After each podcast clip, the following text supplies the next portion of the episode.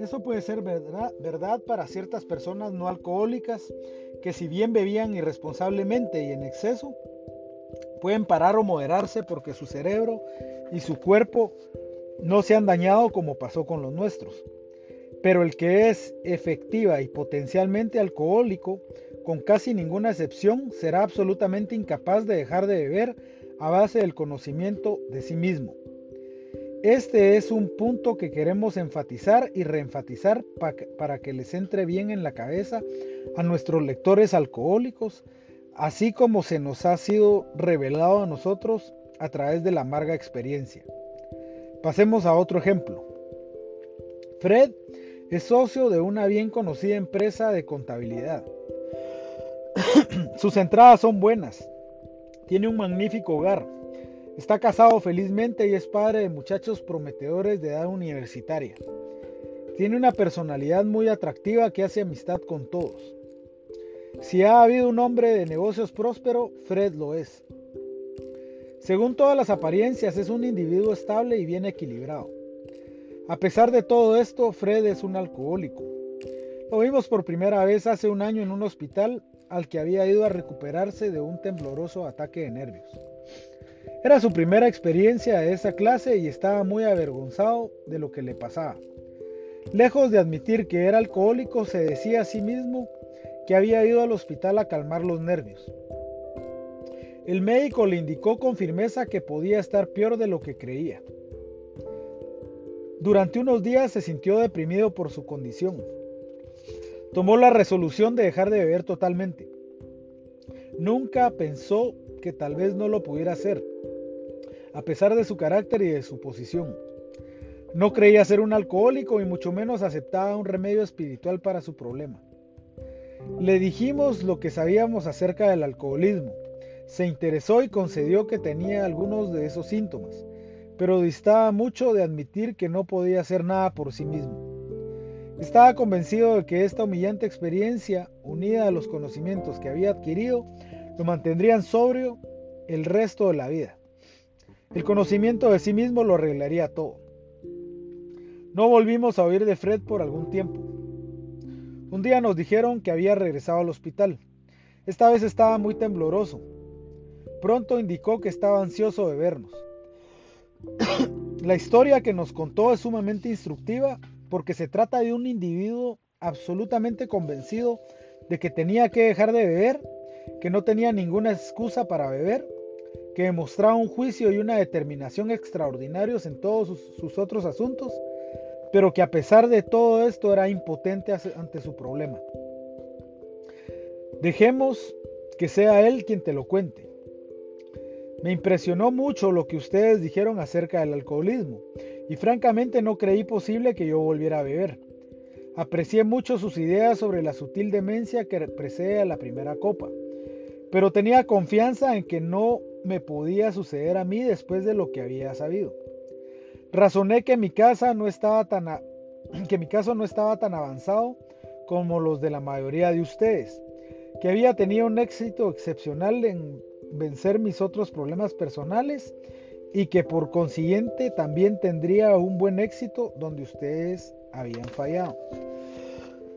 Sentía que tenía todas las razones para tener confianza en mí mismo que solo era cuestión de ejercer mi fuerza de voluntad y de mantenerme alerta. En este estado de ánimo volví a mi vida normal y todo fue bien por algún tiempo. No tenía dificultad en rehusar las copas que me brindaban y empecé a pensar que si yo no había estado eh, que si yo no había estado complicando un asunto tan sencillo. Un día fui a Washington para presentar unos comprobantes de contabilidad en un departamento del gobierno. Ya me había ausentado con anterioridad durante este periodo de abstinencia, así es que no era nada nuevo. Físicamente me sentía muy bien. Tampoco tenía problemas o preocupaciones apremiantes. Mi negocio salió bien, estaba satisfecho y sabía que también lo estarían mis socios. Era el final de un día perfecto y no había ninguna nube en el, en el horizonte. Me fui a mi hotel y me vestí despacio para ir a cenar. Al cruzar el umbral del comedor me vino a la mente la idea de que sería agradable tomar un par de cócteles antes de la cena. Eso fue todo, nada más. Pedí un cóctel y mi cena. Luego pedí otro cóctel. Después de la, cena decidí dar un paseo. Cuando regresé al hotel se me ocurrió que me sentaría bien un traguito antes de acostarme. Entré al bar y me tomé uno. Recuerdo haber tomado algunos más esa noche y bastantes el día siguiente. Tengo el recuerdo nebuloso de haber estado un, en un avión rumbo a Nueva York y de haber encontrado en el aeropuerto a un taxista muy servicial en vez de a mi esposa. Aquel taxista fue una especie de cuidador mío durante varios días. Poco sé de a dónde fui o de lo que oí o dije. Por fin me encontré en el hospital con un insoportable sufrimiento físico y mental. Tan pronto como recobré la capacidad de pensar, repasé cuidadosamente lo sucedido aquella noche en Washington. No solamente había estado desprevenido, sino que no había opuesto ninguna resistencia a la primera copa. Esta vez no había pensado para nada en las consecuencias. había empezado a beber tan descuidadamente como si los cócteles fueran simples refrescos. Recordé entonces lo que me habían dicho mis amigos alcohólicos. Me habían vaticinado que si tenía mentalidad de alcohólico, el momento y el lugar se presentarían. Volvería a beber. Habían dicho que a pesar de que opusiera resistencia, ésta se derrumbaría por fin ante cualquier pretexto trivial para beber una copa. Pues bien, eso fue precisamente lo que pasó y algo más, porque lo que había aprendido acerca del alcoholismo no me vino a la mente para nada. Desde ese momento supe que la fuerza de voluntad y el conocimiento de uno mismo no podrían remediar esas extrañas lagunas mentales. Nunca había podido comprender a las personas que decían que un problema los había derrotado irremediablemente. Entonces lo comprendí. Fue un golpe demoledor. Dos miembros de Alcohólicos Anónimos vinieron a visitarme. Sonrieron al verme, lo cual no me agradó mucho. Me preguntaron si esta vez ya creía que era un alcohólico y que, y que estaba derrotado. Tuve que aceptar ambas cosas. Me dieron un montón de pruebas al efecto de que una mentalidad de alcohólico como la que yo había manifestado en Washington era una condición desesperada. Citaron docenas de casos basados en su propia experiencia. Este procedimiento apagó la última llama de la convicción de que yo mismo podía realizar la tarea.